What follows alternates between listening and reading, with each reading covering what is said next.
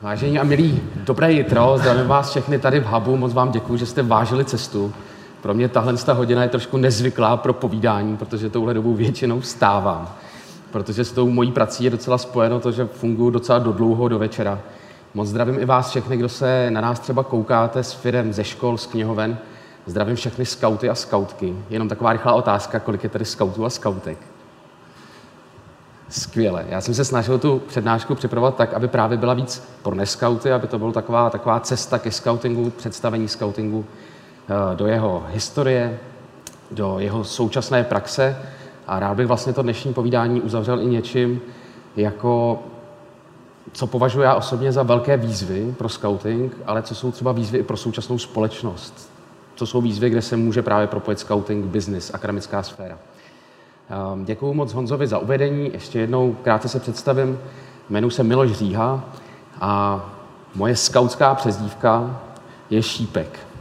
Samozřejmě, když bychom měli začít se bavit o scoutingu, tak ty skautské přezdívky, to je, to je takový fenomén. Je to takový skvělý icebreaker, protože vždycky, když dělám někde nějaký rozhovor, tak samozřejmě první otázka je, jak vznikla vaše skautská přezdívka. Ehm, tak jenom, abych to zodpověděl hned a nemuseli jsme na to potom čekat. Ehm, šípek vzniklo tak, že to nemá nic společného s tou rostlinou. Vzniklo to tak, že jako malý kluk jsem opravdu, ale opravdu žral rychlý šípy. A to tak moc, že jsem doslova citoval dlouhý pasáže z těch knížek. Akorát jsem byl sám a byl jsem takový jako malý docela, takže mi začali říkat šípek.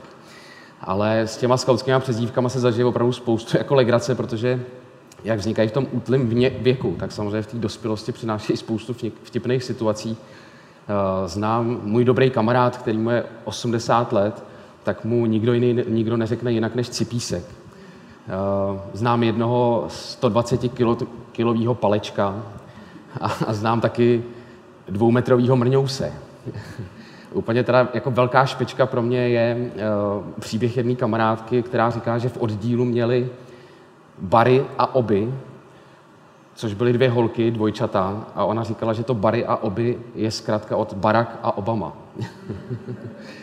a teda vůbec nejlepší historka se skautskými přezdívkami pro mě bylo, že mám jednoho kamaráda skauta, který, se, který má skautskou přezdívku Rak.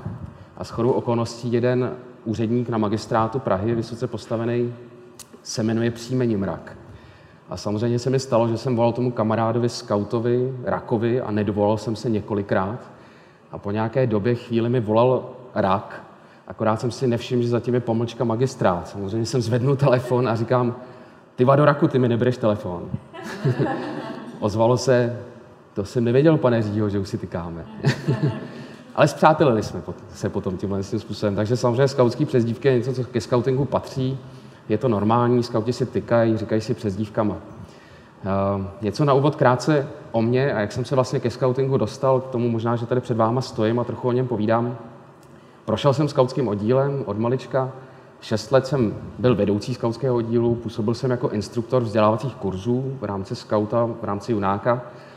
A studoval jsem sociologii a demografii a už ve druháku na vejšce jsem zakládal firmu, která se zabývala strategickým plánováním ve veřejném prostoru s využitím participativních procesů, což fakticky znamenalo Například město si nás objednalo, řeklo, my chceme předělat naše náměstí, protože prostě se nám nelíbí.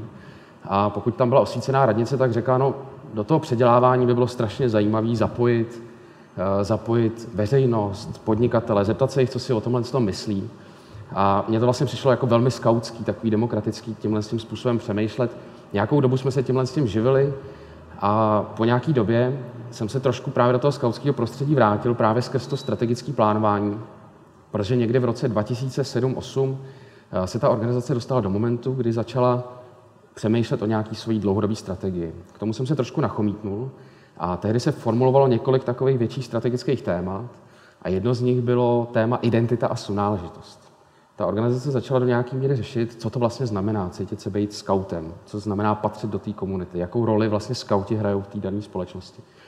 A po tom strategickém plánování já jsem tohle téma dostal na starosti a v rámci tohle strategického tématu jsme rozvinuli nějaký portfolium projektů, který se tomu věnovalo. Začali jsme uh, nahrávat pamětníky, ty děcka, mladí lidi začali chodit za pamětníkama, začali zkoumat, toto je vlastně ta skautská tradice. začali jsme se zabývat tím, kolik lidí vlastně tím scoutingem prošlo. Zjistili jsme, že třeba prostě v Čechách je zhruba 700 tisíc žijících lidí, kteří prostě prošli skautskou organizací. A jsem říkal, co ty lidi dělají, jako, kde jsou, to je obrovské množství. A rozjeli jsme takový projekt, který se jmenoval Skautská vize, kdy jsme si začali tyhle ty lidi zvát, že se s nimi budeme povídat vlastně o tom, o té životní zkušenosti, co jim scouting dal do života. Proběhlo asi 40-50 dílů, vznikla z toho i knížka, najdete to na webu Skautského institutu, kdyby vás to zajímalo. Ale rozhodně nemůžu zapomenout na první tady tu událost, kdy jsme vlastně nevěděli, jak na to ty lidi budou reagovat, jestli je to vůbec bude zajímat. A zamluvili jsme nějakou malou kavárnu a pozvali jsme si prvního hosta, o kterém jsme věděli, že je scout. Byl to, byl to Erik Tabery, který má mimochodem přes dívku Cibulák. A mysleli jsme si, tak přijde třeba 10 lidí a budeme si povídat. A ta malá kavárna najednou byla úplně narvaná. Bylo tam 100, 120 lidí, seděli hlava na hlavě. A tímhle s tím začal ten cyklus. Postupně těm prošlo spoustu zajímavých scoutů. Za, za všechny bych zmínil Helenu Ilnerovou. To je třeba mimochodem strašně zajímavý rozhovor. Možná ji znáte, to je bývalá, bývalá, bývalá šéfka Akademie věd, obrovsky inspirativní ženská. Ona vždycky, když k nám do Skautského institutu přijede přednášet, tak prostě přijede na kole, sundá helmu, takhle se tře pod, řekne nazdar šípku, já řeknu nazdar holinko a ona na to být skvělá, skvělá ženská.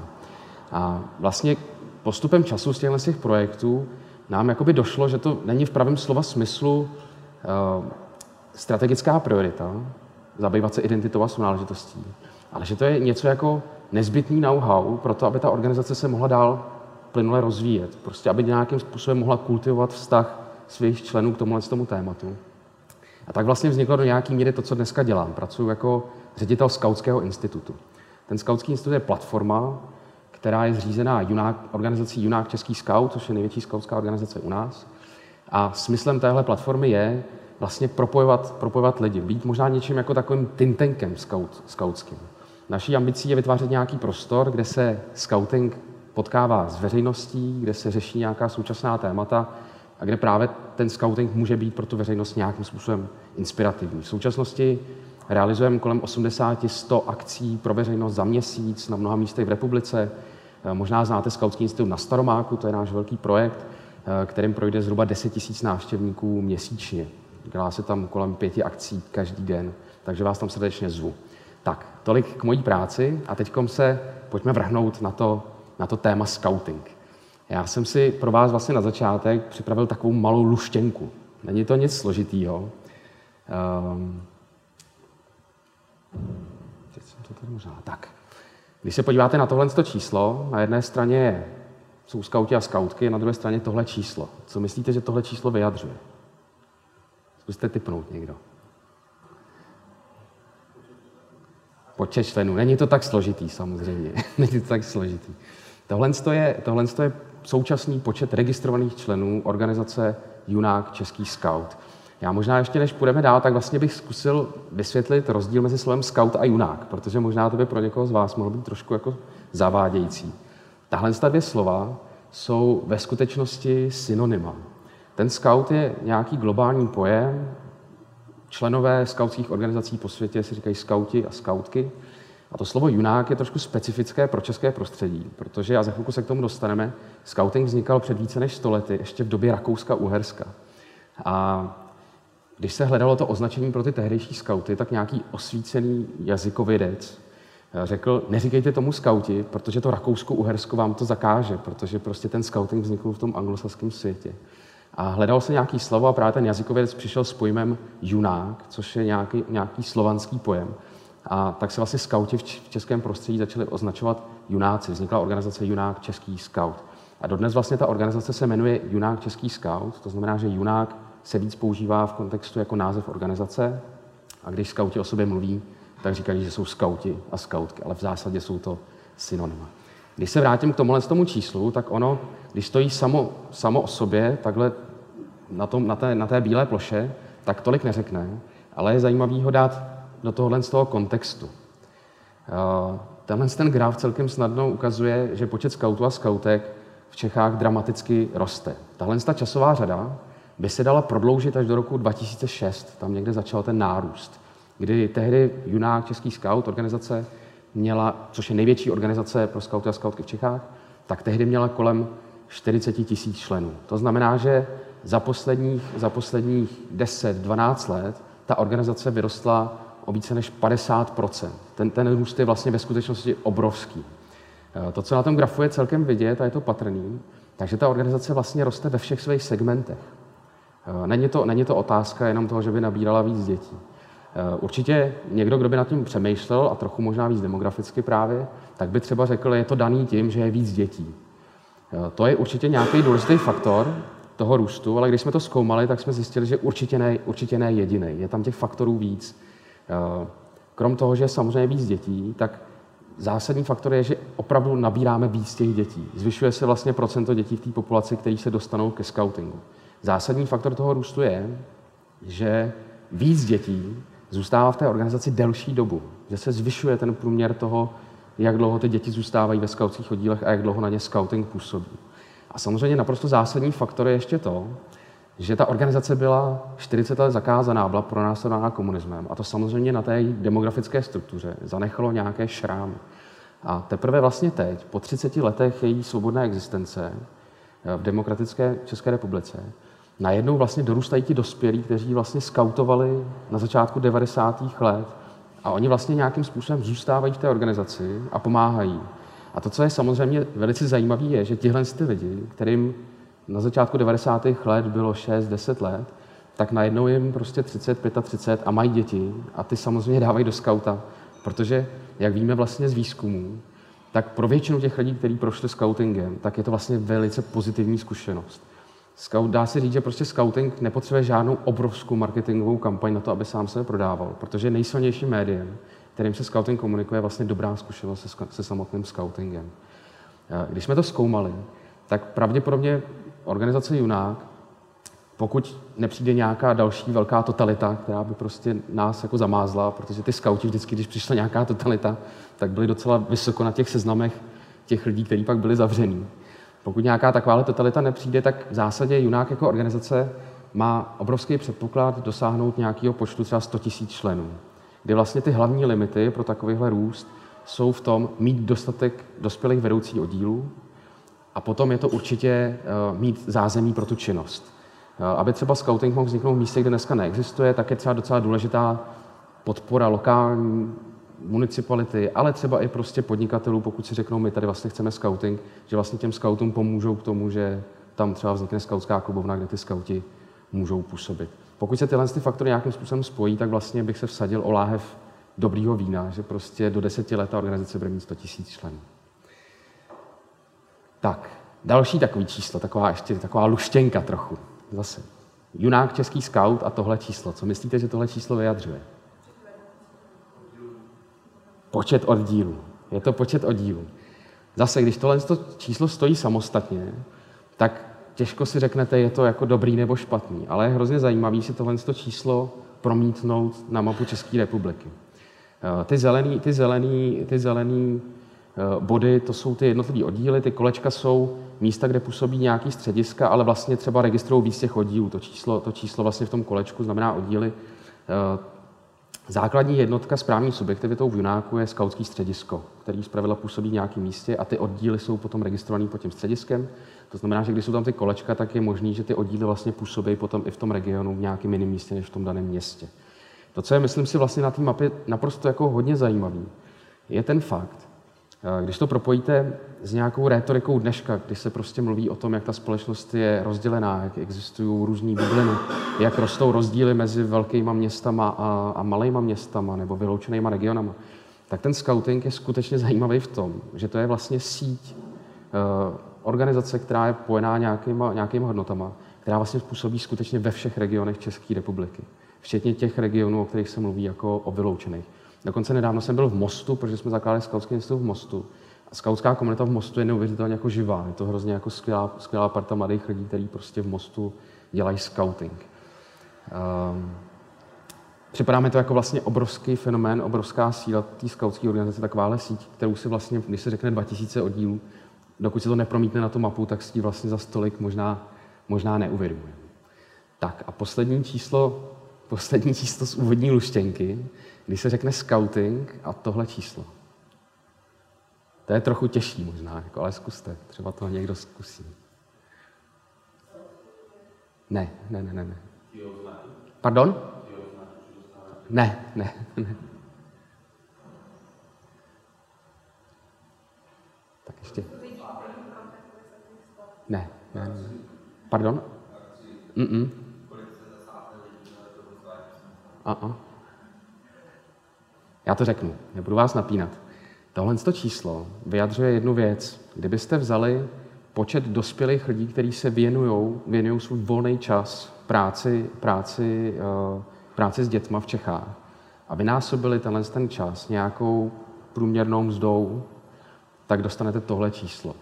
Kdyby prostě Junák platil tyhle ty lidi, tak by měl obrat víc než miliardu korun.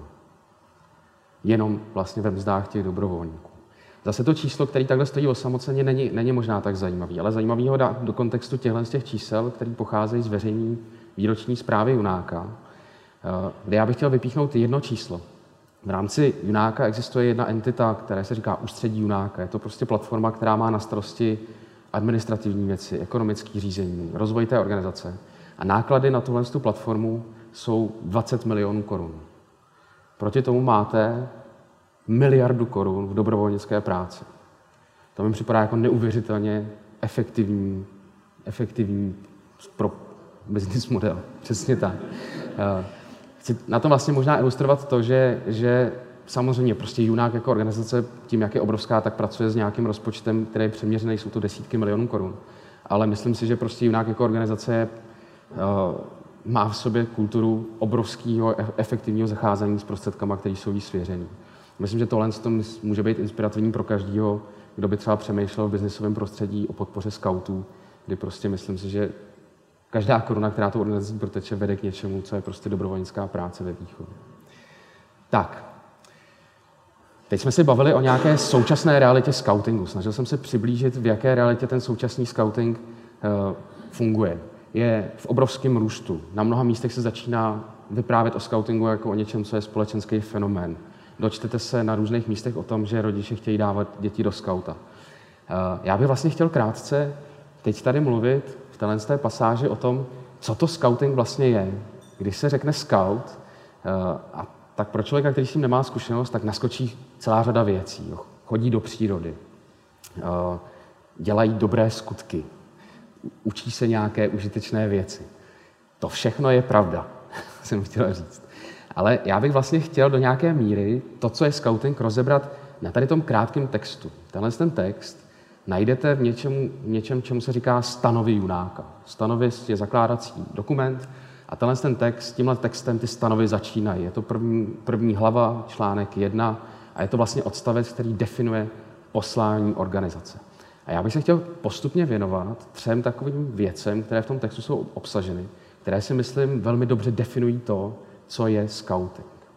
První věc, podtrhnul jsem tady ta dvě jména, Lord Baden-Paul a Antonín Benjamin Svojsík. Myslím si, že oni docela dobře potrhují a to, že jsou obsažený v tom poslání, že scouting vlastně je něco jako tradice.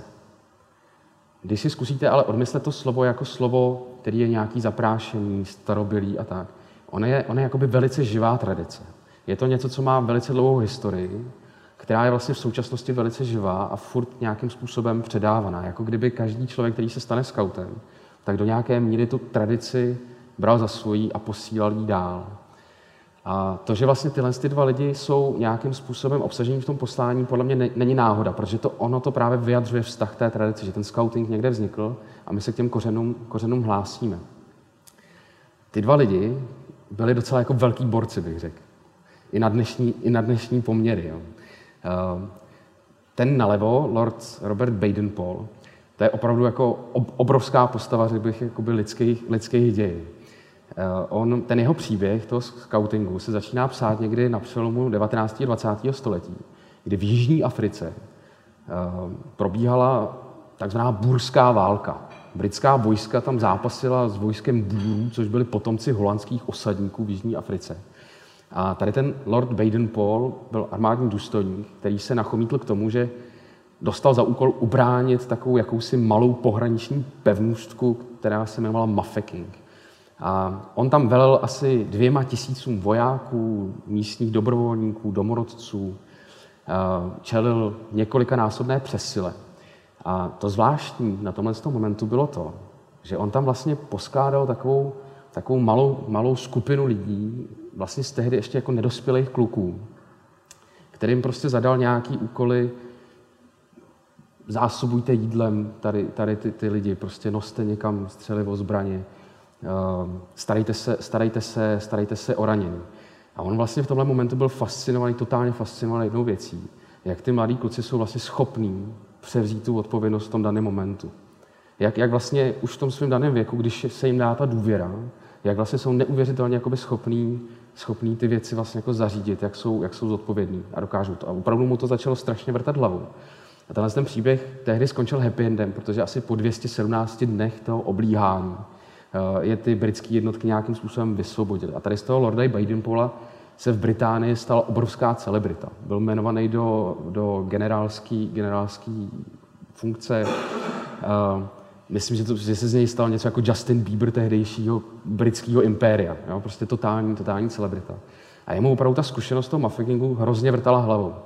A hrozně na ní začal přemýšlet mimo ten, mimo ten vojenský kontext. On prostě říkal, že v tom prostě něco zásadního je, začal se, začal se tomu věnovat, začal o tom přemýšlet a vyvrcholilo to tím, že zorganizoval něco takového jako vlastně první skautský tábor, který proběhl v roce 1907 na, ob, na ostrovku, který se jmenoval Brownsea, je to blízko, blízko britských, britských břehů. A on tam cíleně vzal děti eh, ze sociálně slabých rodin, ze slamů. Zároveň tam bral, vzal děti šlechticů, aby se prostě ověřil, jestli ta metoda, který se snažil přijít na kloup, scouting, jestli prostě dává smysl v tomhle tom širokém kontextu. Někde jsem četl, že ten tábor měl původně trvat sedm dní, ale značení všech těch zúčastněných lidí trvalo deset dní. Jako jo. Takže tak dlouho trval první skautský tábor. Uh, někde, se, někde se píše, že začal snad 1. srpna tím, že ten, že ten Baden-Paul vzal roh antilopy kudu, mocně na něj zadul a k tomuhle z tomu momentu se vlastně říká, že vzniknul, vzniknulo skautský, skautský hnutí. A on se vrátil z toho tábora úplně byl samozřejmě nadšený, oslovený a začal psát knížku, napsal knížku, která se jmenuje Scouting for Boys, která se považuje za takový prostě výchozí materiál ke scoutingu. Tu publikoval a strhla se totální, totální prostě jako mela. Jo. On v zásadě najednou se z toho stala strašná móda. On určitě v ten moment nepočítal s tím, že by zakládal nějakou organizaci. On prostě jenom chtěl inspirovat mladý kluky, mladý lidi nějakým takovým prostě životním stylem. A stala se totální móda z toho. Prostě tam jsou, popisují se takové momenty, kdy opravdu z těch britských měst začaly proudit davy kluků, který prostě vzali kárku, zabalili se na to táboření v lese a prostě začali vyrážet do těch lesů. Jo. Začaly vznikat takové věci, že ty lidi se tomu, tomu, k té myšlence začali spontánně hlásit, ty, ty mladí kluci. Začali se na, nenápadně zdravit, začala vznikat nějaká taková identita. A v ten moment si ten Baden-Paul uvědomil, že to je nějaká obrovská myšlenka a začal se tím opravdu naplno zabývat, začal ty věci nějakým způsobem organizovat a, a prohlubovat. Po prvním roce existence tady toho proudu myšlenkového, ten scouting měl 100 000 členů v Británii. A ten Baden Paul, tím on vlastně v té době už byl relativně starší pán, tak někdy v roce 1910 říkal, že jako odejde do důchodu, nicméně britský král ho pověřil tím, aby prostě dál pracoval na výchově a vzdělávání dětí. A to dělal prostě až do své smrti v roce 1941. A v té době, v roce 1941, v celosvětovém měřítku bylo 3 miliony skautů ve 47 zemích. Tenhle ten chlapík to začal sedmidenním táborem prostě na nějakém ostrovku. A víte co, já si myslím, že tady je prostě zajímavý se zastavit a zkusit to jakoby zobecnit, co vlastně bylo na tom scoutingu zásadně inovativní.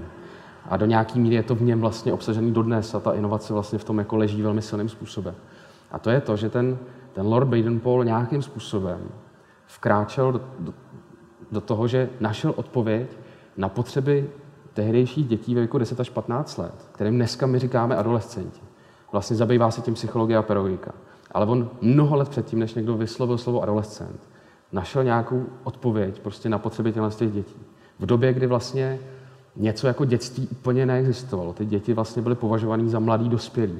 On prostě vycítil, že tím, jak se mění ta společnost, jak se mění její životní styl, tak tam vlastně vzniká nějaká úplně nová životní fáze a dokázal vlastně na ní jakoby odpovědět nějakou pedagogikou. A stal se z toho obrovský globální fenomén v tomhle momentu a hrozně rychle, jako růstem, který si dneska jenom stěží umíme představit.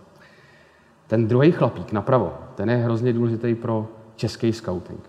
ten český scouting začal vznikat vlastně velice záhy. On, tady ten, tady ten, tady ten borec Antonín Benjamin Svojsík, on byl učitel na Žižkovský dálce, byl to tělocvikář. A on se vlastně k tomu té knížce Scouting for Boys dostal v nějakém německém překladu už jako velice záhy po té, co ten Baden Paul vydal. A vlastně ho to strašně jako nadchlo a říkal, že se o tom musí něco dozvědět. A někdy v roce 1911, což bylo vlastně velmi nedlouho po té, co to vzniklo, tak se vypravil do té Británie, aby to, aby to na, na vlastní kůži zažil. Říká se, že vlastně strávil víkend s těma místníma skautama.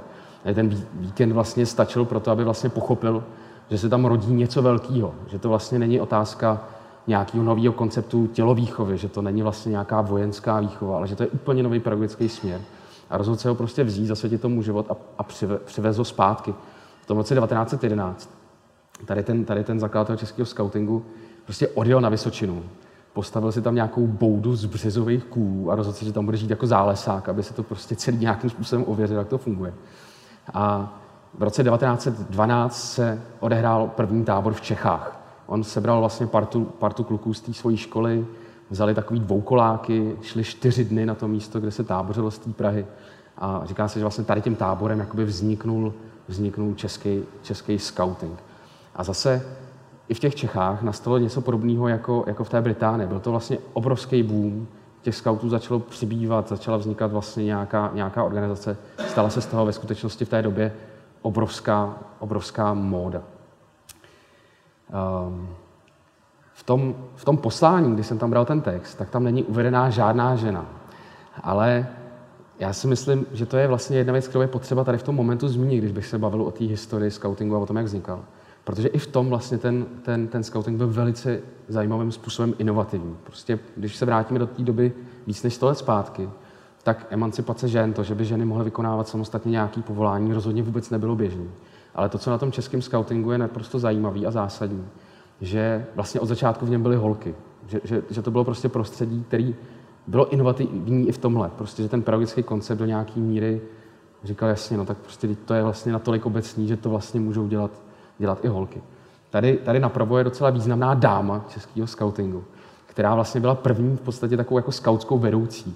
Vzniknul první takový dívčí oddíl, se jmenoval oddíl Sasanek, ale v roce 1915 na tábor a tady ta holka, který tehdy bylo 20, tak vlastně byla první, první vedoucí dívčího skautského oddílu. A ten dívčí scouting byl obrovsky vlastně silný proud, který od začátku v tom scoutingu byl. A tady z té holky se později stala osobní tajemnice Alice Masarykový, která vlastně do nějaký míry tomu tématu emancipace žen se dál potom věnovala. Víte, kdybych, mohl bych tady strávit hodiny a hodiny povídáním o té, o té skautské tradici, o té historii. Ona je v mnoha momentech samozřejmě velice pohnutá. Scouting v momentu, když přišla jakákoliv totalita, tak scouting prostě byl zakázaný. Skauti nějakým způsobem prostě byli posíláni do vězení, protože ta, ta, ta totalit, pro tu totalitu ten scouting vlastně byl nepřijatelný. Když ten Antonín Svojsík umíral v roce 1938, těsně po té, co navštívil Sovětský svaz, tak se říká, že jedna z jeho posledních věd byla totalita vylučuje scouting a scouting vylučuje totalitu. Mohl bych tady vyprávět spoustu pohnutých příběhů těchto těch lidí, ale vlastně ne, ne, nechci, protože prostě bych teď tady tím tu přednášku zanes obrovskýma emocema, které pro mě, pro mě osobně v tom jsou. Ale vlastně vybral jsem jednu věc, která mi připadá jako hrozně hezky symbolická k tomu, jakou roli vlastně pro ten stát vždycky skauti hráli, pokud vlastně ten stát byl demokratický. Tohle je hrozně zajímavý artefakt, eh, o kterém se za stolik neví. Když vznikala Československá republika, tak vlastně první československá pošta, první kurýři byli skauti. Oni vlastně už tehdy, v tom roce 1918, v podstatě po šesti letech existence té organizace, byli schopni v podstatě naskočit v tom momentu, kdy to bylo třeba do služby tomu státu a zorganizovali první poštu. A tohle je fakticky první československá známka, kterou právě vydávali, vydávali skauti. Tak, opustíme, opustíme vody tradice a zkusíme se postavit, podívat víc vlastně do současnosti, tomu, co je scouting. Tady v tom, tady v tom poslání jsem teď podtrhnul jednu pasáž, která vlastně je velice důležitá, a to, že scouting je založený na nějakých principech. Když se řekne, že scouting je nějaké výchovné úsilí, je to nějaký pedagogický koncept, tak je vlastně hrozně důležité dodat, o co ta výchova usiluje.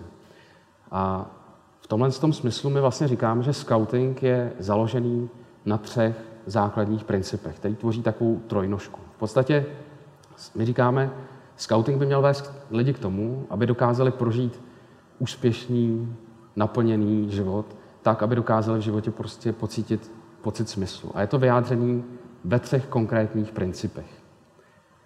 První říká, podle toho skautského konceptu, že člověk by měl být schopný být odpovědný sám k sobě. Někde vlastně v jádru tohle z toho principu je to, v té filozofii, že každý jeden lidský život má svoji velkou důstojnost. Že každý může nějakým způsobem usilovat o svůj osobní rozvoj. Že, eh, že existuje něco jako pedagogický optimismus, že každý jeden člověk je vlastně vychovatel, že se může dobrat k tomu, že skrze svůj jeden konkrétní život může zanechat svět o něco, o něco málo lepší. Druhý ten princip a ten rozměr scoutingu, ke kterému ta výchova směřuje, je něco jako odpovědnost druhým. Jakoby ten scouting vlastně byl něco jako uh, rozvoj těch lidí k tomu, aby dokázali vlastně vnímat sami sebe jako součást nějakého společenství. Každý člověk je součást nějakého společenství. Nejdřív vnímá jako svoje společenství rodinu, potom třeba školní třídu, potom svoje město, potom stát. V dnešní době rozvinutých technologií určitě vlastně najednou můžeme vnímat jako naše společenství v podstatě celou planetu a celý, celý, celý lidstvo. A myslím, že scouting je určitě výchova, která prostě se snaží vlastně v těch lidech rozvíjet jejich vztah ke společenství, k tomu, aby dokázali být platným, platným členem společenství, aby dokázali přebírat odpovědnost za lidi eh, a za to, že to společenství funguje. A třetí princip, který je možná, řekl bych, jako nejabstraktnější a nej, možná nejhůř se o něm mluví abstraktně, protože eh, v podstatě scouting říká, že člověk by měl být nějakým způsobem odpovědný hodnotám, které ho samotného přesahují. A odpověď na to, co jsou takovéhle hodnoty, myslím, prostě hledají filozofové už strašně, strašně dlouho a nevím, jestli je to někdy najdem. Ale a dost možná odpověď na to, co jsou ty přesažní hodnoty, by trošku jinak řekl člověk, který je věřící, trošku jinak by to řekl člověk, který je nevěřící, trošku jinak by to řekl člověk, který by se označil za hledajícího. Já vlastně, když se o tomhle snažím mluvit a snažím se na něčem ukázat, jaká je podstata tohle z toho principu, tak říkám jednu takovou větu, kterou eh, někdy říkal nebo psal Timothy Snyder, známý, známý historik, který se zabývá totalitami. On říkal, když v té společnosti nebudou někteří lidé, kteří jsou ochotní se obětovat pro demokracii, tak jsme všichni odsouzení žít v tyranii.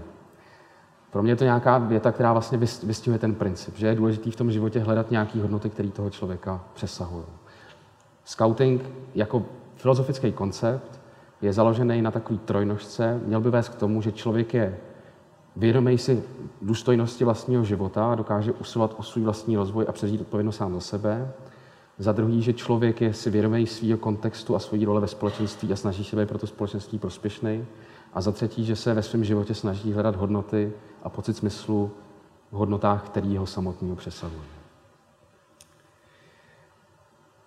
Tak, jedna věc je, že scouting je tradice, jedna věc je, že scouting je pedagogický koncept, který usiluje o naplnění nějakých principů. A poslední věc, která, o které chci vlastně v tomhle tom smyslu mluvit, o tom, co je scouting, je, že scouting je vlastně především pedagogická metoda. To, v čem byl ten scouting inovativní, bylo v tom, že dokázal uchopit nějaký metodický principy, který vlastně vedli, vedli k tomu, že vznikla nový druh výchovy, no, nový prostředí, ve kterém, ve kterém ty děti jsou vychovávány. Uh, tohle, co tady je teď na tom slajdu, tomu se říká skautská výchovná metoda. Uh, jsou to vlastně jakoby principy, které se do té výchovné metody promítají. Za těch 100 let se moc krát proměnilo, co konkrétně ty skauti dělají, jaký hry jsou v módě, co všechno se učí. Před druhou světovou válkou byl v, obrovský módě semafor, kdy se ty skauti učili vysílat morzejovkou pomocí praporků, protože to byl zásadní způsob dorozumívání na částech světa. Dneska se spíš učí pracovat s GPS-kou třeba, nebo s moderníma technologiemi.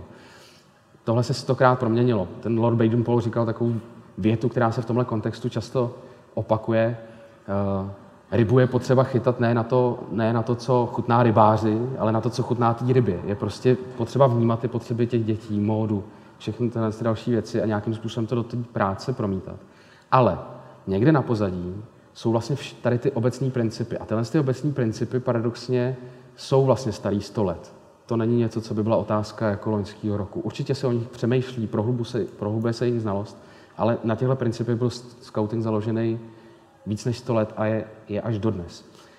dobrý skautský oddíl, pokud to tak můžu říct, tak si myslím, že se pozná především podle toho, že v té jeho činnosti můžete vlastně vysledovat všechny tyhle ty principy, to, že se vlastně do té práce toho skautského oddílu všechny tyhle ty principy promítnou. Já bych vlastně hrozně rád teď ty principy jeden po druhém prošel a zkusil jen trošku vysvětlit, co vlastně v kontextu toho skautského oddílu znamenají.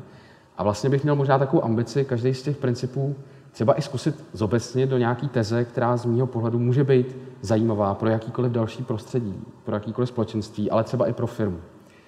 Eh, první, první ten princip, ta, ta výchovná metoda.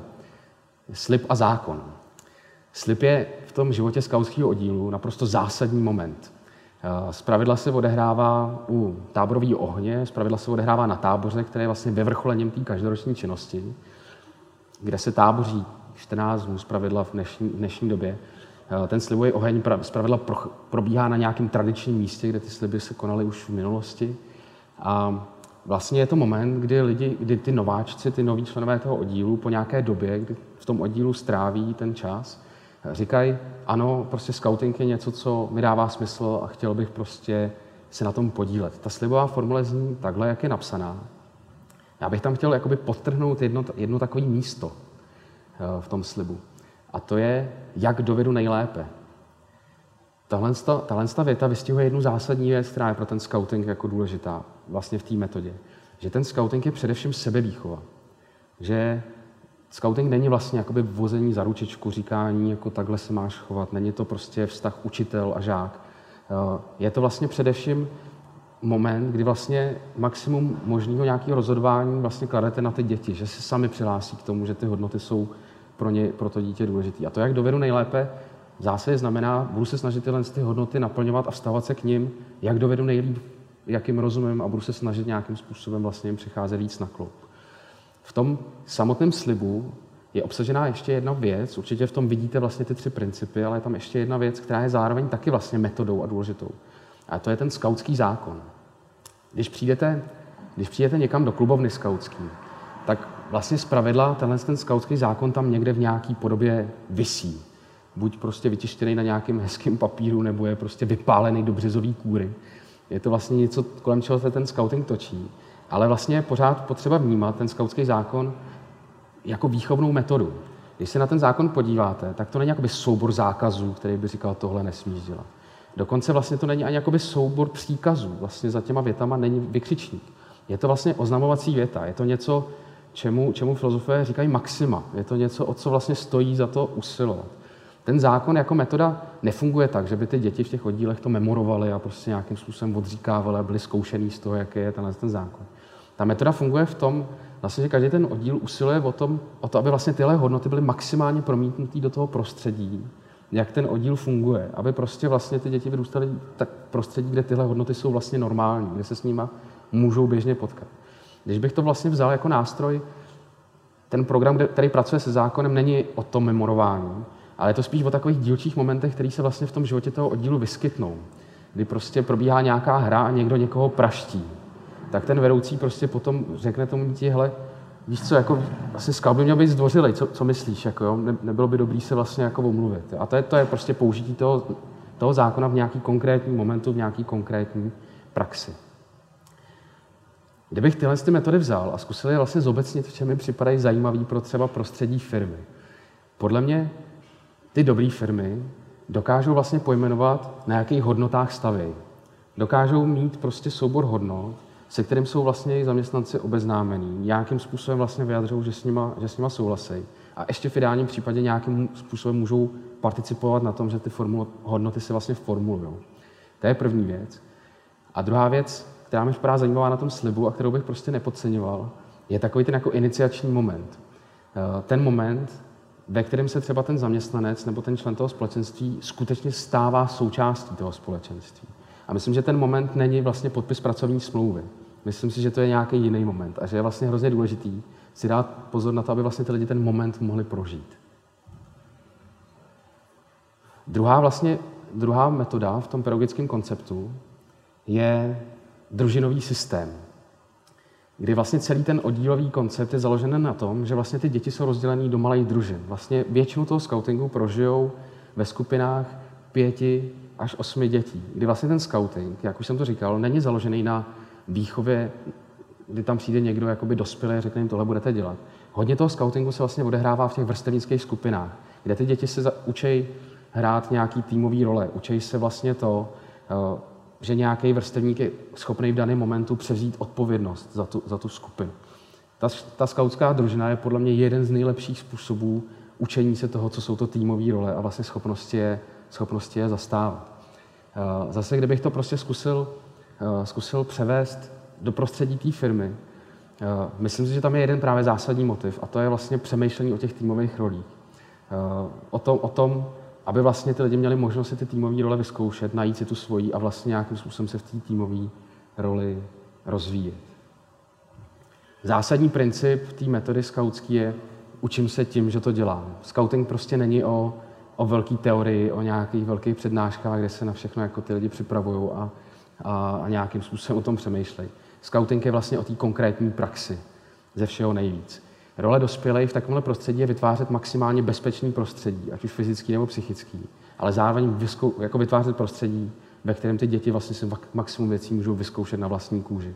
Kdy prostě v bezpečném prostředí, nějakým nápomocným si můžou prostě vyzkoušet, co to znamená zapálit oheň, postavit stan, spolehnout se na ostatní. Eh, určitě to není jenom o těch praktických dovednostech, ale je to vlastně i o těch třeba abstraktních dovednostech. Eh, to skautské prostředí, to učím se tím, že to děláme, i třeba to, jak se naučit jakoby být odpovědný za ostatní. No prostě jenom tím, že si to vyzkouším, být v tom momentu za ně odpovědný. Prostě se scoutingem je zásadním způsobem spojený, že je to jakoby praxe, je to learning by doing, prostě zkoušet si tím, že to dělá. Zase, kdybych si zkusil jakoby nějakým způsobem to zobecnit do, nějaký, do nějakého firmního prostředí, myslím, že někde hrozně jako v jádru tady, tady, tady toho praktického konceptu je jako slovo důvěra vlastně být schopný dát tu důvěru, vytvářet prostředí, ve kterém, ve kterém lidi, kteří jsou ve vedoucích pozicích, nerozhodují o všem, ale jsou vlastně schopní dát důvěru těm lidem uh, pod sebou. Já třeba pro sebe, jako když pracuji v roli ředitele Skautského institutu, tak jedna moje základní pravidlo je uh, hrát tu svoji týmovou roli tak, že nechám vlastně o maximum věcí rozhodovat ty lidi, který, který, který vlastně o nich rozhodnout můžou. A být tam pro ty lidi teprve v momentu, kdy si na to rozhodnutí netroufají sami. Symbolický rámec. Zase něco, co je od začátku součástí té skautské výchovy. Říká se, že uh, už na tom prvním táboře skautském, o kterém jsem mluvil na tom Browncí, tak se večer zapálil oheň, ten Lord Baden-Powell se převlíknul do nějakého prostě hábitu z Havaje, prostě zatančil tam nějaký tanec, zaspíval písně. A vlastně takový to, součástí toho scoutingu od začátku je, že hodnoty se nejlíp předávají vlastně příběhem a tím, že ten příběh je možný prožít. Jak vlastně se bavit o, o pravdě, o lásce, o těchto těch jakoby abstraktních teoretických konceptech. Především skrz příběhy, že vlastně je možný ukázat tyhle ty věci na nějakým konkrétním příběhu, který, který ty lidi můžou prožít. Ten symbolický rámec je v českém prostředí samozřejmě obrovsky silná věc, protože uh, jsme tu měli Jaroslava Foglara, což byl obrovský mistr symbolických rámců, vymýšlení těch příběhů, který ty lidi mohli, mohli prožít je to obrovsk, v tom českém scoutingu je to obrovský, obrovský silný prvek. Zase, kdybych to nějakým způsobem zobecnil do toho firmního prostředí, tak bych vlastně řekl jako větu, nepodceňujte sílu příběhu. Prostě hodnotu vaší firmy nejvíc před, představí konkrétní příběh konkrétních lidí, kteří pro tu firmu pracují, kteří dokážou na svém příběhu říct, proč vlastně tam dělají. Dokážou ve svém příběhu zodpovědět otázku, proč vlastně ta firma existuje, proč je důležitá, proč pro ní pracujete. Říká se, že největší příběh, eh, se kterým skauti pracují, největší symbolický rámec, je vlastně jakoby příroda sama. Eh, myslím si, že když se řekne příroda, tak člověku možná v dnešním kontextu okamžitě naskočí něco jako ochrana přírody. Ale myslím si, že ta příroda vlastně v tom skautském smyslu, v tom skautském pojetí má mnohem širší rozměr. Vlastně je potřeba tu přírodu vnímat jako obrovskou laboratoř. Prostě když vyrazíte do lesa, tak je tam nekonečné věcí ke zkoumání. Je to vlastně neuvěřitelně formativní prostředí, ve kterém vlastně se můžete potkat s výzvama, se kterými se prostě nepotkáte. Když budete v lese, tak jakoby teplo se nezařídí samo. Musíte nějakým způsobem se o něj, o něj postarat. Když budete čelit nějakému nepřízně počasí, musíte se postarat vlastně nějakým způsobem sami.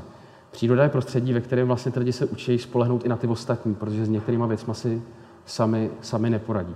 Ta příroda jako taková je vlastně obrovská, obrovská metoda ve smyslu spoustu té výchovy ve scoutingu se děje v přírodě právě proto, že to je to místo, kde je možné spoustu věcí se dozvědět, vyzkoušet, nechat to vlastně na sebe působit. Zase, kdybych to zobecnil do toho firmního prostředí, až budete dělat nějaký team building, tak bych si rozmyslel, jestli pojedete hrát paintball nebo půjdete do laser gameu. Spíš bych chtěl prostě do lesa, kde ty lidi společně založí oheň a prostě přespí pod čirákem s výhledem na, na šerou oblohu. Garantuju vám, že to je mnohem jako větší nástroj team buildingu než cokoliv jiného. Uh, program osobního růstu. Uh, obrovsky silný zase prvek scouting je o tom, že vlastně před ty mladí lidi neustále klade nějaký nový, nový výzvy. Je to prostě nějakým způsobem uh, výchova, která vede k tomu, že neskončí v tom oddíle, v té klubovně, ale vlastně ty děti by měly odcházet z toho programu s pocitem, že se vlastně chtějí dozvídat víc, že chtějí nějakým způsobem víc nasávat. Že, že o, tom, o tom, co zažili v ten daný moment, se chtějí dozvídat víc a víc věcí. Scouting dneska funguje i pro předškoláky. V zásadě dneska už existuje kategorie Benjamínků, který pracuje s předškolákama. Říká se, že když ten scouting vznikal v Čechách, tak zásadní hodnotou bylo, že ho zakládali učitelé. Eh, což byl trošku rozdíl oproti tomu, že jak vznikal v okolních zemích, protože tam to zakládali spíš vojáci. V Čechách to zakládají učitele a říká se, že v tom v scoutingu v Čechách od začátku byla velká ambice, že to bude nějaký celoživotní proces učení se. Scouting je o tom prostě dozvídat se neustále nové věci. Tohle myslím ve vztahu k firmnímu prostředí nemusím komentovat, protože prostě vytváří takový prostředí, kde ty lidi motivuje nikoli v plat, ale především jejich osobní rozvoj je prostě podle mě sen každého, každého biznisu. A taková poslední věc z té metody je role dospělých. Ona je samozřejmě velká. Eh, scouting v Čechách má obrovsky propracovaný vzdělávací systém, dokonce řekl bych jako špičkový v globálním měřítku. Eh, lidi dospělí, kteří pracují s dětmi v Junáku, absolvují jako hodně času nějakým vzděláváním, než se vůbec můžou stát vedoucími oddílu.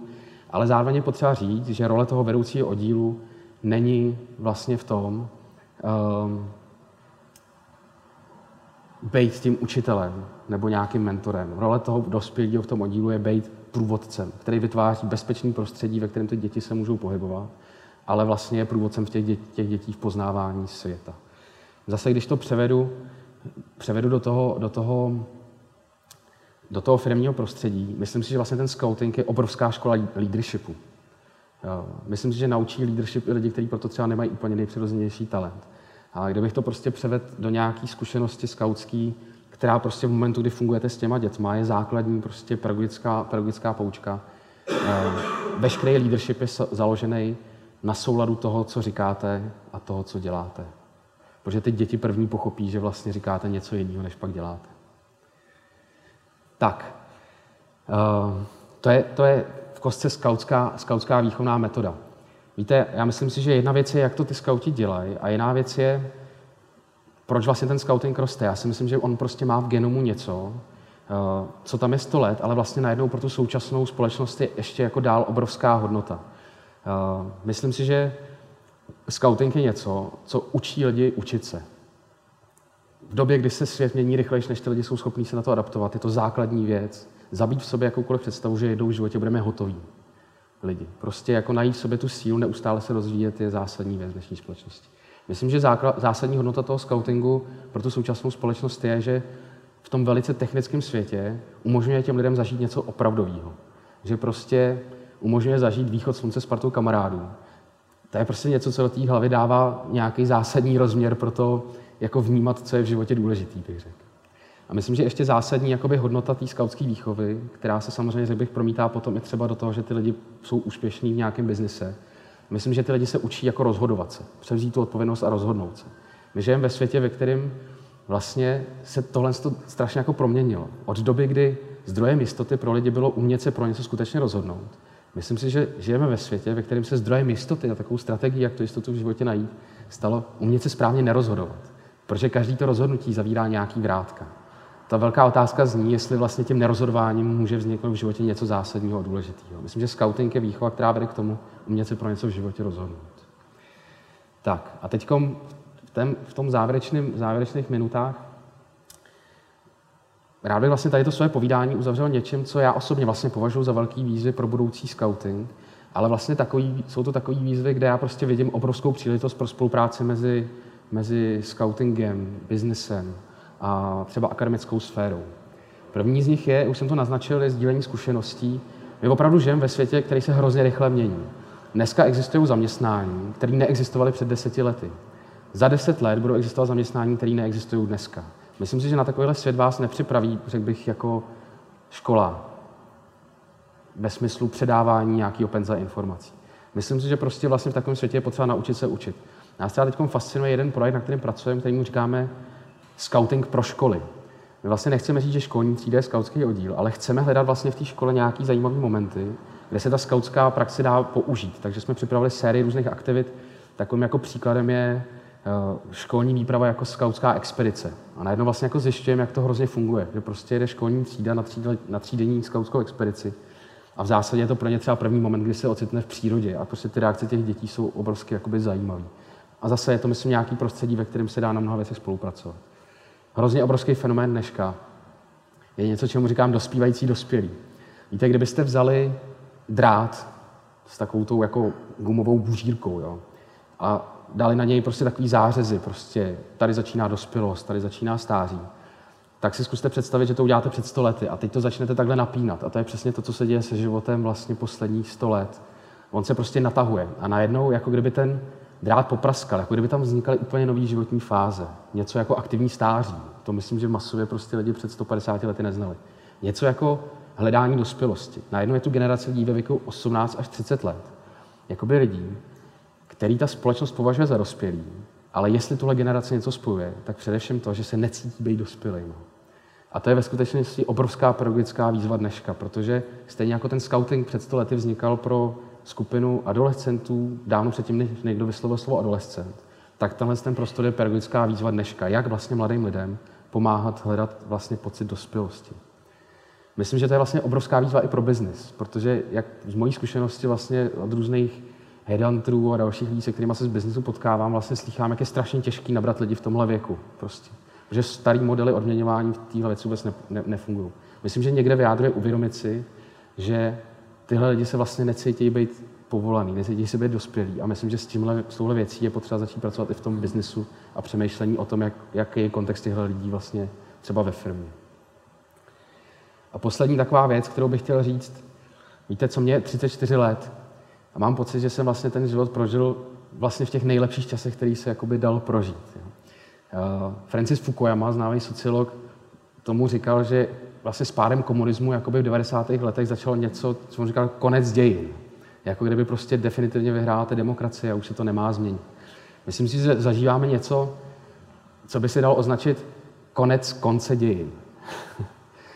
Kdy najednou prostě tváří tvář politikům, kteří začínají vyprávět o tom, že postavíme plot na hranicích a tím zachráníme naší svobodu, tváří tvář mnoha technologickým změnám, tváří tvář dětem, které jsou najednou mrtví na plážích Itálie. Zažíváme moment, kdy najednou z politiky se stává zase něco, co je strašně velkým předmětem v tom veřejném prostoru. Kdy prostě tváří tvář opravdu takovýmhle věcem, třeba i mlčet znamená politický postoj. A myslím, že vlastně tahle společnost se musí učit znovu hledat nějaký svůj vztah k politice. A myslím, že to je obrovská výzva jak pro skauty, tak pro všechny lidi dobrý vůle. A vlastně bych hrozně rád skončil tady, tím, tady, tím, tady tou věcí. Myslím, že kdybyste, kdybychom všichni zavřeli na chvilku oči a zkusili si představit sami sebe za pět let, tak to, co je zajímavé, je, jestli vlastně tahle představa v nás vyvolává nějakou radost a očekávání nebo velký strach. A myslím, že tohle je přesně to, co dělí současnou společnost, vztah ke své budoucnosti. A myslím, že na jedné straně jsou lidi, kteří prostě z toho měnícího světa mají vlastně velkou radost, těší se na tyhle ty věci. A pak je tady obrovské množství lidí, kteří vlastně cítí obrovský strach a jsou vlastně nějakým způsobem kořistí všech těch populistů kolem nás.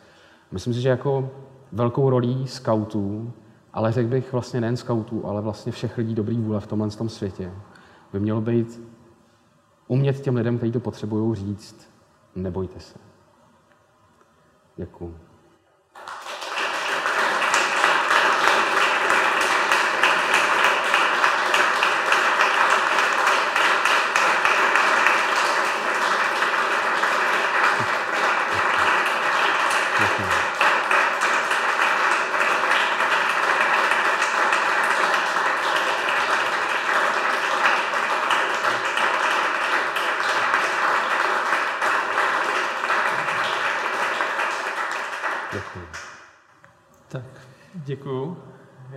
Půjčím.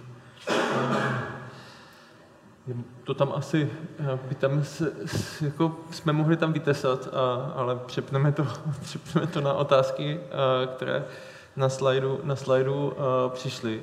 Já tě budu číst, ať se tam nemusíš, asi, asi nevylomíš krky, jenom připomínám, že pokud byste se chtěli vy na něco zeptat, tak jenom zvedněte ruku a přijde k vám, přijde k vám uh, mikrofon. Uh, já, já si z toho beru teda scouting, leadership a tak dál. Asi vám jako kdyby trošku došlo, proč jsme se o, tom, o, téhleté, o téhleté věci bavili. Uh, já možná začnu těma otázkama. Uh, může se přidat mezi scouty i člověk, který nikdy nebyl členem a je mu přes 30? Jak to vlastně funguje? Protože a ptám se vlastně a trošku tu otázku s obecním. My jsme se uh, bavili i spolu, že výzva vlastně jako kdyby i tvého institutu nebo to, to té tvojí agendy je, že vlastně, že se scouting uzavíral a teď nějakým způsobem se chce otevírat veřejnosti. Uh, jak je to vlastně? Já myslím si, že může. Myslím si, že může a že to vlastně není ani tak těžký. Uh, Určitě samozřejmě z nějakého pohledu zvenku může působit jako deficit, že ten, že ten, že ten člověk nezažil to, ten scouting jako dítě. Ale já si myslím, a říkám na to jako jednu věc, no, když ten scouting vznikal, tak tam bylo spoustu dospělých, kteří nezažili scouting jako děti. Uh, Určitě, určitě si myslím, že pokud pro někoho je to jako zajímavý nějakým způsobem to skautský hnutí podpořit, ať už se vlastně stát dobrovolníkem, nebo třeba prostě finančně, nebo jakýmkoliv jiným způsobem, úplně nejjednodušší první krok je jít na stránku scout.cz, kde velice snadno najdete eh, nejbližší vlastně to skautské společenství, oddíl někde ve vašem okolí. A z mojí zkušenosti jako vím, že vlastně myslím si, že když tam někdo přijde se zeptat, jak vám můžu pomoct, jestli se chci zapojit, tak jako ty skauti toho člověka neodmítnou. OK, děkuju. Uh, optimální věk přihlášení dítěte? Co nejdřív? Od šesti? Hleďte, to je... Uh, možná vlastně stojí za to trošku jako rozkrýt tu strukturu, se kterou vlastně ty skauti pracují. Uh, nějaký takový základní vlastně věk, kdy ty děti chodili do skauta dlouhou dobu, nebo když scouting vznikal, tak to byl pedagogický koncept, který se věnoval hlavně vlastně dětem, dejme tomu ve věku 10 až 15 let. Eh, Postupem času se vlastně zjistilo, že ta metoda platí pro mnohem mladší děti. A vlastně velice rychle se to zjistilo. To znamená, že vznikla nová kategorie, který se začal říkat vlčata a světlušky. To je prostě pojmenování ve skautu té věkové kategorie mezi 6, 7, 10 lety, co jsou děti v první třídě. A určitě vlastně, a to tam bylo vidět, když jsem tam dával ten graf růstu té organizace, tak před nějakým časem, já bych řekl třeba 10 let zpátky, vznikla i výchovná kategorie, která se říká Benjamínci. A ta je vlastně určená i jakoby předškolním dětem. Eh, Myslím si, že vlastně rozhodnout se, který ten věk je pro nejsprávnější pro ten vstup oddílu, nejde. Myslím, že to je hodně i vlastně o třeba vyspělosti toho dítěte v daný, daný moment. Ale zase myslím si, že vlastně ty rodiče nikdy nedají nic za to, jakoby zajít se zeptat. Jo, určitě prostě pokud zvažujete dát dítě do skauta, myslím si, že to je nejlepší, co pro to dítě můžete udělat. a určitě prostě zase běžte na scout.cz, je tam mapa, mapa vlastně oddíl, mapa kluboven, velice snadno tam dohledáte třeba nejbližší oddíl v místě vašeho bydliště. Eh, Je nej, to nejmenší je zajít se zeptat a vlastně to skonzultovat třeba s těma místníma vedoucími oddílu. A Mně se hrozně líbilo, zase si odskočím trošku od otázek, mně se hrozně líbilo, eh, když se, jsme se bavili vlastně o tom, že vy i sbíráte poměrně jako kdyby data, je to jako kdyby, aby, abyste to... eh, Jak vypadá to, když vlastně to dítě absolvuje, tak eh, mně se líbí, byl tady i host profesor Hejný, že starší prostě učí mladší a tak dále, ty věci tam jako kdyby fungují. Eh, Jaký je vlastně ten poměr konverzní, když to řeknu eh, tím, že to dítě si to absolvuje a potom se stane vedoucím? Jak vlastně tady tohle to funguje? Já ten konverzní, ten konverzní poměr úplně ne, nejsem schopný říct, ale kdybych vzal těch uh, 65 tisíc členů zhruba, teda teď zaokrouhleně, tak zhruba 10 tisíc těchto těch lidí jsou vlastně dospělí, kteří pracují nějakým způsobem v těch, my tomu říkáme jako činovnický funkce, vlastně jako s oddílem nebo třeba na dalších jako místech té struktuře. To znamená, že vlastně je to um, jedna šestina těch lidí nějakým způsobem vlastně potom tam zůstává. Tam je potřeba říct, že když jsem vlastně mluvil o tom vzdělávacím systému v tom Junáku, eh, tohle je opravdu jako vlastně velký téma pro ten scouting, protože samozřejmě myslím, že celá ta myšlenka toho scoutingu stojí a padá na tom, aby to bylo opravdu jako bezpečný prostředí. Jo, aby prostě opravdu vlastně ty dospělí, kteří pracují s těma dětma, byli kompetentní. Ty lidi procházejí kurzama, věnují se pedagogice, psychologii, met- metodice výchovy, zdravovědě. Tyhle všechny nějaké věci jsou v tom obsažené. A určitě to není jakoby lehká cesta vlastně stát se vedoucím oddílu. Není to vlastně o tom, že si jako řeknu, budu vedoucí a automaticky se jim stanu. Opravdu myslím si, že to je něco, čemu ten člověk opravdu se musí, musí věnovat velmi. Jo, prostě vedoucím oddílu může být člověk, který má 18+, plus, ale než vlastně může skládat vůcovskou zkoušku, tak ještě někdy mezi třeba 15. a 18. rokem musí složit něco, čemu se říká jako čekatelská zkouška. To je vlastně taková vůcovská zkouška v malém, která toho člověka opravňuje vlastně spolupůsobit při vedení toho oddílu. To znamená, že ten vzdělávací systém je i více, více úrovňový. A je prostě potřeba říct, že vedení skautského oddílu není, není jakoby pro každýho. Není to prostě cesta pro každýho, protože ne každý má vlastně v sobě ten nějaký druh talentu pro to. To znamená, že určitě ta, ta věc není o tom, jako vzít 100% těch dětí a udělat z nich potom skautský vedoucí. Určitě to vlastně takhle, takhle nefunguje. Tam, tam jsem viděl otázku, no není tady, ale, ale kluci vytáhnou, jak vlastně teda by, by, by měl vypadat ten ideální skautský vedoucí, jako, jaké jsou ty vlastnosti a možná je super, protože ty, hmm. my tady děláme jakože, tu, jakože ty parafráze na ty firmy, tak jaké jsou ty minima, protože hmm. jsme říkali, OK, skautský vedoucí, leadership, jakože hrozně to je podobné, tak co on si vlastně nebo ona musí, jako kdyby a čím si musí projít? Hmm. Uh. Kdybych, myslím si, že v tom skautském prostředí a v té skautské historii v podstatě existují dva takové archetypy toho skautského vedoucího. Ten první možná stělesňuje právě ten Jaroslav Foglar. To byl prostě chlap, který jakoby s tím skautským oddílem strávil hodně moc toho svého aktivního života. A vlastně hodně to byl člověk, který byl vlastně jako velice nápaditý, kreativní a do nějaký míry se dá říct, že v tom oddíle hrál vlastně takovou, řekl bych, trošku ústřední roli, že prostě ty kluky motivoval, vytvářel neustále nové příběhy, ty lidi prostě se kolem mě nějakým způsobem rojili. To je jako jeden archetyp. A druhý archetyp uh, je, říkal se skautskou přezdívkou, se jmenoval Braťka, teď si nepamatuju křesní, příjmením se jmenoval Novák, Jiří Novák, myslím. A to byl zase jakoby archetyp vedoucího, který vlastně vždycky stál někde jako v ústraní, který vlastně se zakládal na tom, že ten oddíl je velice jakoby široký, bezpečný prostor, který hodně prostě zaplňují ty samé děti tou aktivitou a zakládá se na tom vytváření toho bezpečného prostředí. Eh, určitě podle mě prostě nějakým základním předpokladem toho být tím vedoucím je ten přirozený leadership. Prostě je hrozně důležitý to, to jakoby vnímat. Pracujete s nějakou komunitou, vlastně hrajete tu roli toho lídra. Ale myslím si, že prostě vlastně je to takový ten druh toho leadershipu, který vlastně v každém momentu musí, musí mít v sobě jakoby velkou, velkou míru pokory, protože podle mě prostě opravdu se nebavíme o tom, že ten člověk je učitel, jehož úkolem je přidat nějaký penzum informací Myslím si, že vlastně je mnohem lepší to slovo, ten, ten partnership, to, to partnerství. Vlastně, kde myslím, že ten vedoucí musí mít v sobě nějakou velkou míru pokory. Když to tak vezmu, průměrný věk vedoucí ve scoutu dneska je kolem 20, 22, 23 let. To je vlastně věk, když to vezmu na to, o čem jsem mluvil, na té dospívající dospělosti. Já si vlastně jako myslím, že v té současné době to, že ten člověk vede vlastně skautský oddíl, je obrovská jako formativní zkušenost. Myslím, že ta pokora vlastně spočívá v tom, že ten člověk v tom věku se má co učit o těch dětí fakticky. Jo, takže prostě myslím, že to jsou takové jako základní předpoklady, že ten člověk má nějaký přirozený leadership. Dokáže vlastně jakoby cítit tu odpovědnost. Jo? Prostě scouting je v mnoha ohledech hra, ale ta hra se prostě musí odehrávat v nějakém bezpečném prostředí. A za třetí myslím, že to je jako o velké míře pokory, že vlastně jako ten člověk nemá vystupovat v tom oddílu jako autorita, prostě, která vlastně má vždycky pravdu. Ten člověk by prostě ve vztahu k těm dětem měl být vlastně vždycky pokorný v tom smyslu, že i on sám se něco o těch dětí učí. Zase otázka, která tam padla. Myslíš si, že dnešní děti jako kdyby inklinou vlastně ke scoutingu? Tak jako, že vidíme kolem sebe dám tě na tenis, dám tě tam, dám hmm. tě tam, prostě klavír, tenis, tohleto, tamhleto. Mám pocit, že to je nastavené hodně výkonově. Ten scouting takhle jako kdyby nevnímám. Tak jak, jak se hmm. na to díváš ty? To je, myslím, že jako docela zajímavá pointa vlastně té skautské výchovy, ehm, kdy zase jako někde v jádru té skautské výchovy není vlastně jakoby ta, že bych řekl, kompetitivita. Ta, ta, jako vlastně podstatou není jako ta soutěživost. Že podstatou vlastně té skautské výchovy, a už to tady jednou padlo, je, řekl bych, ta jakoby sebevýchova. Vlastně to, že ten člověk je motivovaný k tomu, jako sám sobě si vlastně dávat nějaký cíl toho osobního rozvoje. Když jsme tam říkali tu metodu skautskou, která říká, je to vlastně neustálý program osobního rozvoje, tak vlastně je založená na tom, že ten osobní rozvoj je hodně založený vlastně na těch dětech samotných, že jsou vlastně schopní si říct, jako tohle je moje ambice a chtěl bych ji dosáhnout. A jsou vlastně motivovaní k tomu, jako to takhle jako dělat. Jo, prostě um, je to, je to nějaký druh sebovýchovy, schopnosti vlastně stanovit si nějaký svůj horizont. Role toho, toho dospělého je vlastně podporovat ty děti v tom, aby ho dosáhli. A zároveň myslím, že role toho dospělého je taky v tom říct, můžeš to dokázat svým tempem. vlastně nemusíš se tak strašně ohlížet na to, jak to vlastně dělají ty ostatní, ale vlastně to, jestli to dokážeš, je hodně tvoje věc. Jo.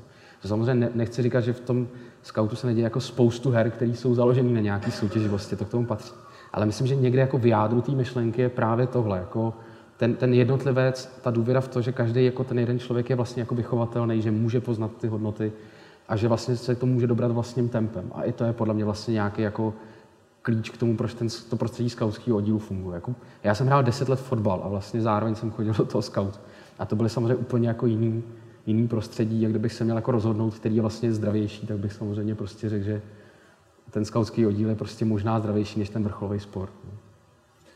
Já si teďka z toho jenom beru takovou jako kdyby glosu. Já tak jako za ty x snídaní, které jsem měl x rozhovorů, tak mi přijde, že a, když bych si měl nabírat člověka, jakože do firmy, tak bych se zeptal, jestli byl scout a jestli jako kdyby je sportovec, protože sportovec překonává překážky, zvykne nějakou disciplínu a tak dále. Scout jako kdyby pokud prošel si tady tímhle nějakou něco formuje, tak jenom, jenom dávám takový jako malý tip. A... Mimochodem, mimochodem, pardon, jenom k tomu, vlastně se to stává, stává se mi to mnohem jako častěji v tuhle chvíli. Jo? Prostě tím, jak ten počet těch scoutů vlastně roste a samozřejmě jak jsem o tom mluvil, ta skautská organizace byla 40 zakázaná, vlastně nějakou dobu jakoby ta, ta, ten segment těch dospělých tam byl menší, že? a najednou vlastně jako robustní, těch, ten počet těch lidí, kteří prošli tím scoutingem v současné době roste. A v tom segmentu třeba od 20 do 40 letých najednou vlastně mnohem, mnohem víc. Děje se to v mnohem větší míře. Vlastně já mám, samozřejmě o tom diskutuju s mnoha lidmi z biznesu, že pro ně se stává čím dál tím jako zásadnější, když v tom CV vlastně ty lidi napíšou, že jako mají tu skautskou zkušenost že to najednou vlastně ty lidi, kteří se zabývají náborem těch lidí, tak to tam vlastně jako cíleně hledají.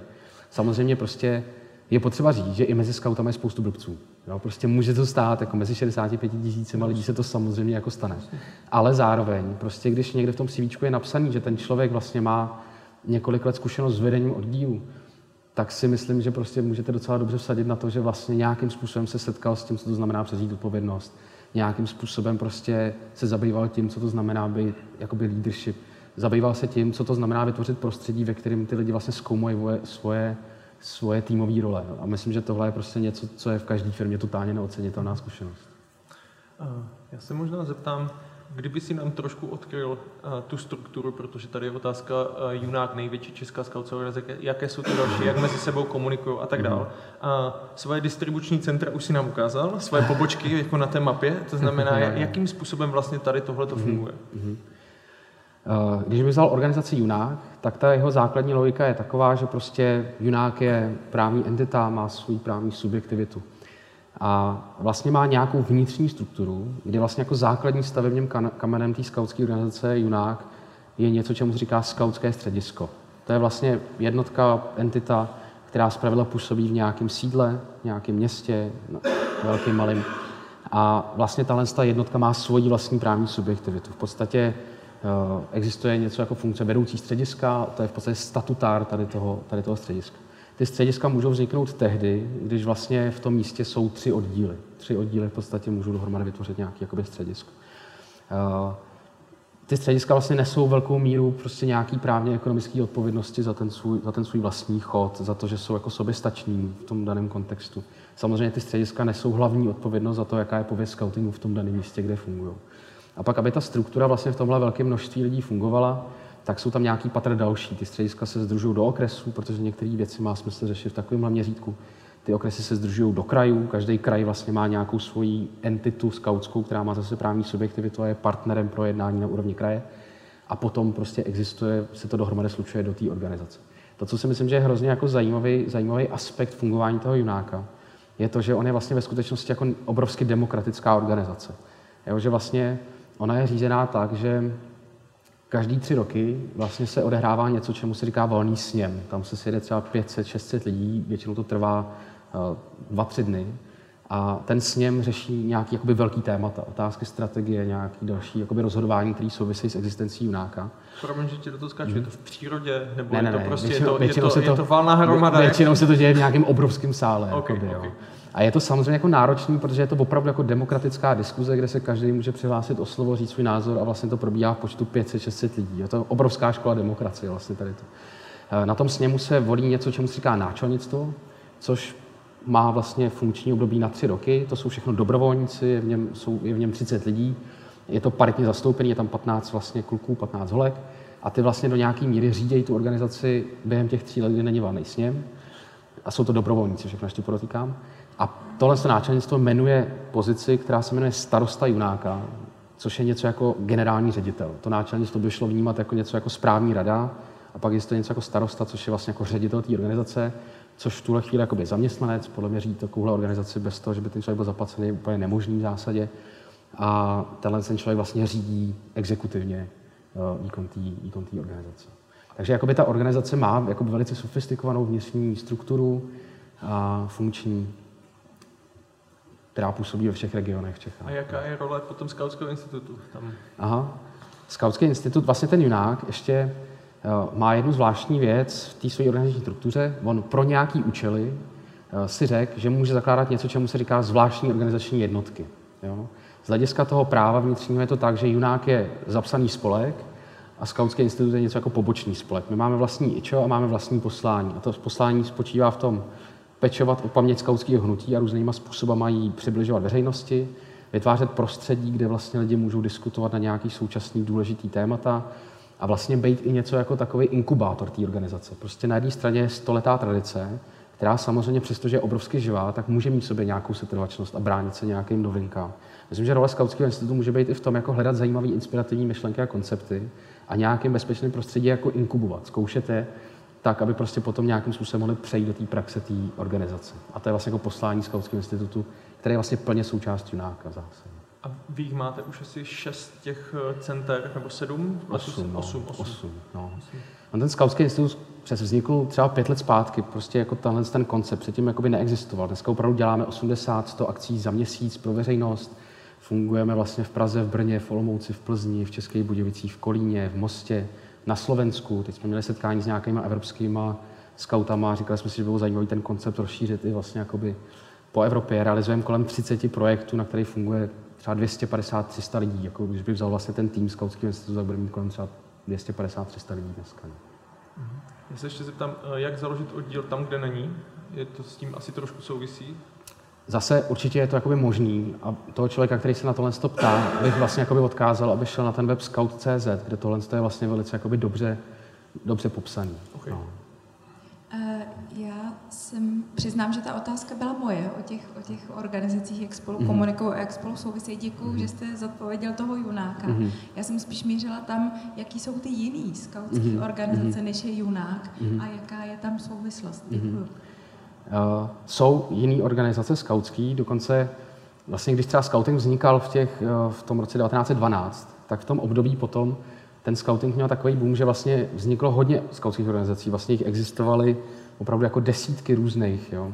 Ten junák je jako v tomhle smyslu jako drtivě největší. Jo. Prostě ty ostatní mají řádově třeba desítky, stovky členů, ty možná ty třeba jako tisíc. Určitě vlastně tyhle organizace jsou v nějakém kontaktu, potkávají se, um, je tam možná nějaká jako historická tradice, která prostě je taková, že vlastně jako existuje, existují jako mimo toho junáka. Nemyslím si, že v tuhle chvíli by v tom byla nějaká zvláštní jako rivalita. Ta pozice toho junáka je vlastně historicky velice jako v Čechách jako hegemo, hegemonní. Eh, zároveň existují v jiných zemích, třeba myslím, že ve Francii existuje třeba pět různých skautských organizací, jo, vlastně, které jsou relativně podobně velký, prostě protože tak nějak historicky vznikly. Třeba každá z nich trošku tu skautskou výchovnou metodu chápe jiným způsobem je to vlastně docela přirozený ve světě. Třeba v muslimských zemích, to, to jsem vlastně zapomněl zmínit, což je taky samozřejmě strašně jako zajímavý na tom scoutingu. On existuje kromě několika diktatur ve všech zemích na světě. Jo, prostě říká se, že dneska existuje v 216 zemích, zhruba je 50-60 milionů registrovaných skautů, jsou to prostě křesťani, muslimové, nevěřící. Je to vlastně strašně jako zajímavý fenomén, který vlastně v tom světě jako překlenuje překlenuje, řekl bych, prostě ty kulturní rozdíly. Jednou za čtyři roky je něco, čemu se říká jamboree, kde se sjede třeba 40 tisíc skautů z celého světa, prostě nějakým způsobem tam dochází k výměně těch kultur. To je jako obrovský fenomén, mimochodem obrovská výzva. Zrovna letos v létě je to jamboree ve Spojených státech. A v Junáku je dobrovolnický tým, který dva roky pracuje na tom, aby se tam dostalo 500 lidí. Jo? Prostě to je obrovská logistický úkol, prostě dostat 500 lidí z těch v jeden moment do Spojených států. Když čtyři roky zpátky to bylo v Japonsku, a to byl totálně jako obrovský jako problém a vlastně nám v tom pomohla vláda, že prostě vypravila vládní speciál a část těch lidí se tam mohla dopravit vládním letadlem, protože nebylo možné vlastně poskládat ty letenky tak, aby se dostali všichni do Japonska. A já vlastně, to jsem chtěl poukázat třeba v muslimských zemích, existuje víc skautských organizací, protože v tom muslimském světě je třeba složitější, aby vlastně muži a ženy byly registrovaný v jedné organizaci. Jo. A jsou tam třeba dvě různý právě proto, aby vlastně tohle jako bylo umožněné. Můžu se zeptat eh, na tu, ty jsi říkal právě teďka jako víra, tohleto propojení s katolickou církví. Jakým způsobem tam mhm. k tomu dochází? Tady je dotaz o tom, že vždycky byla uh, ta, uh, ta, ten člověk, který se tázá, že to bylo nějakým způsobem, je to propojené, tak jak to je? No, vlastně dá se říct, že v Čechách jako historicky to vlastně naopak nějak moc propojený nebylo. Že naopak prostě vlastně ty zakladatelé toho českého scoutingu v době toho Rakouska, Uherska byli tak jako obvinovaný v podstatě z takového jako antiklerikalismu, nebo prostě z toho. Takže naopak vlastně v tom českém prostředí to nikdy vlastně s tou církví jako takovou nějak propojený nebylo. Samozřejmě, kdybych se vrátil k těm třem principům, odpovědnost k sobě, odpovědnost druhým, odpovědnost nejvyšší pravdě a lásce, eh, tak ten třetí princip určitě odkazuje k něčemu, co je duchovní. Určitě to tak je. Eh, v mnoha zemích ten třetí princip, oni, oni, oni vlastně říkají jakoby povinnost Bohu. Plně prostě, protože třeba v té dané zemi ta kultura je taková, že prostě jako není problém tam to slovo vyslovit.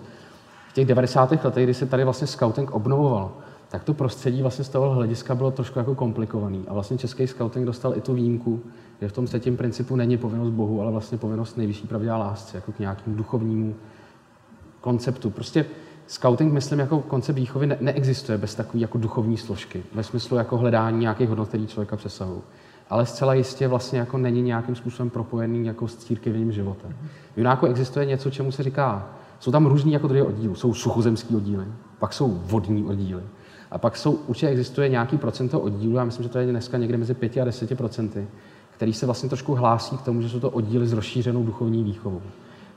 Prostě jsou to oddíly, které deklarují to, že vlastně do nich chodí jakoby věřící děti a nějak s tím jakoby víc pracují. Ale zcela jistě v tom globálním měřítku uh, tam tohle jakoby propojení nějak závazně ne, ne, ne, ne, neexistuje. Jak dlouho budete ještě v Pražském kreativním centru? A možná i ta historka je dobrá, jak jste se tam vlastně ocitli? No, to je, já si myslím, že to je vlastně jako obrovský příběh samozřejmě, protože já nevím, kdo z vás byl ve skautském městu na Staromáku. Byli jste tam někdo si podívat?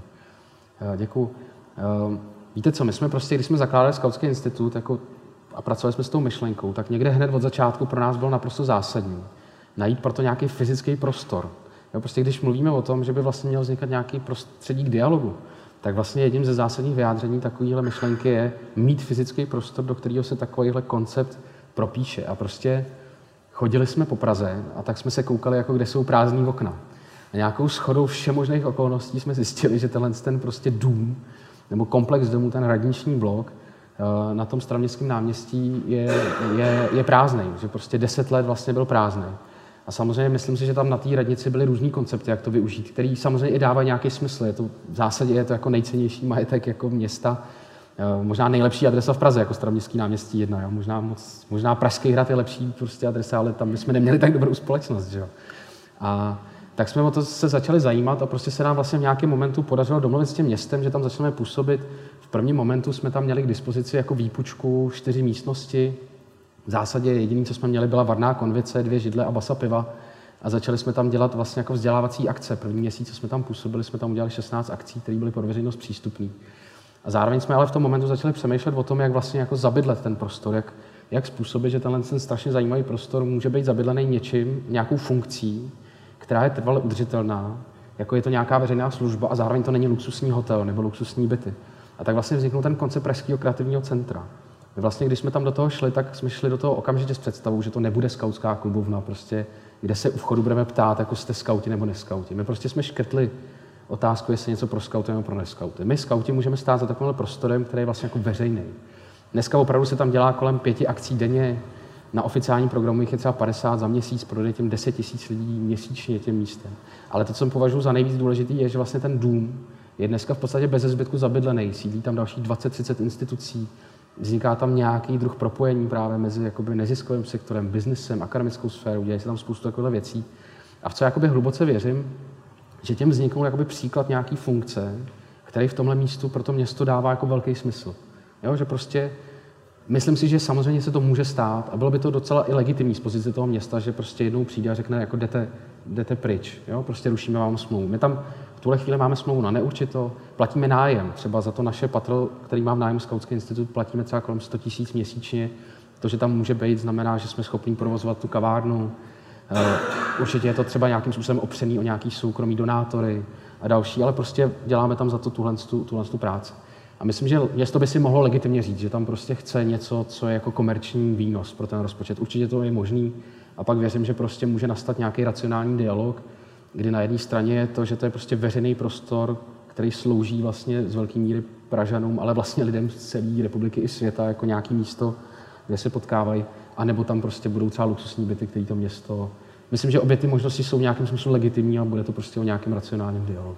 Ale vlastně věřím, že tam vzniknul koncept, který je trvale udržitelný, ekonomicky udržitelný, lidsky udržitelný a že je to vlastně obrovsky zajímavý příběh, u kterého najednou cítíme, že se o to začne zajímat jako lidi ze světa, jak vlastně ta věc funguje, jestli to není přenositelné do jiných měst v Evropě. Děkuju. Já se tě zeptám na ten šátek. Jak je to vlastně s šátkama u vás? Co znamenají barvy, uzlíky? Jak to, jak to, jak to je? Řekni.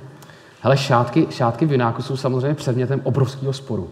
Jo, to, je, to je jasný, protože všichni mají, rozumíš, jako v Junáku jsou rozhodně tradicionalisti, který prostě říkají, hele, vlčetá světlošky mají žlutý šátek, skauti a skautky hnědej, ty, co prošli těma vzdělávacíma cyklama, prostě ty lesní školy mají šedej a tečka, jo, prostě přesto nejde vlák, jako. No a pak jsou samozřejmě takový ty jako modernisti, který teda prostě říkají, ale bylo by super to trošku jako uvolnit, ať to nějak vypadá, ne přeci, že jo, jako nějaký barvy do toho hodíme a tak. No, takže ten šátek je samozřejmě zajímavý prvek.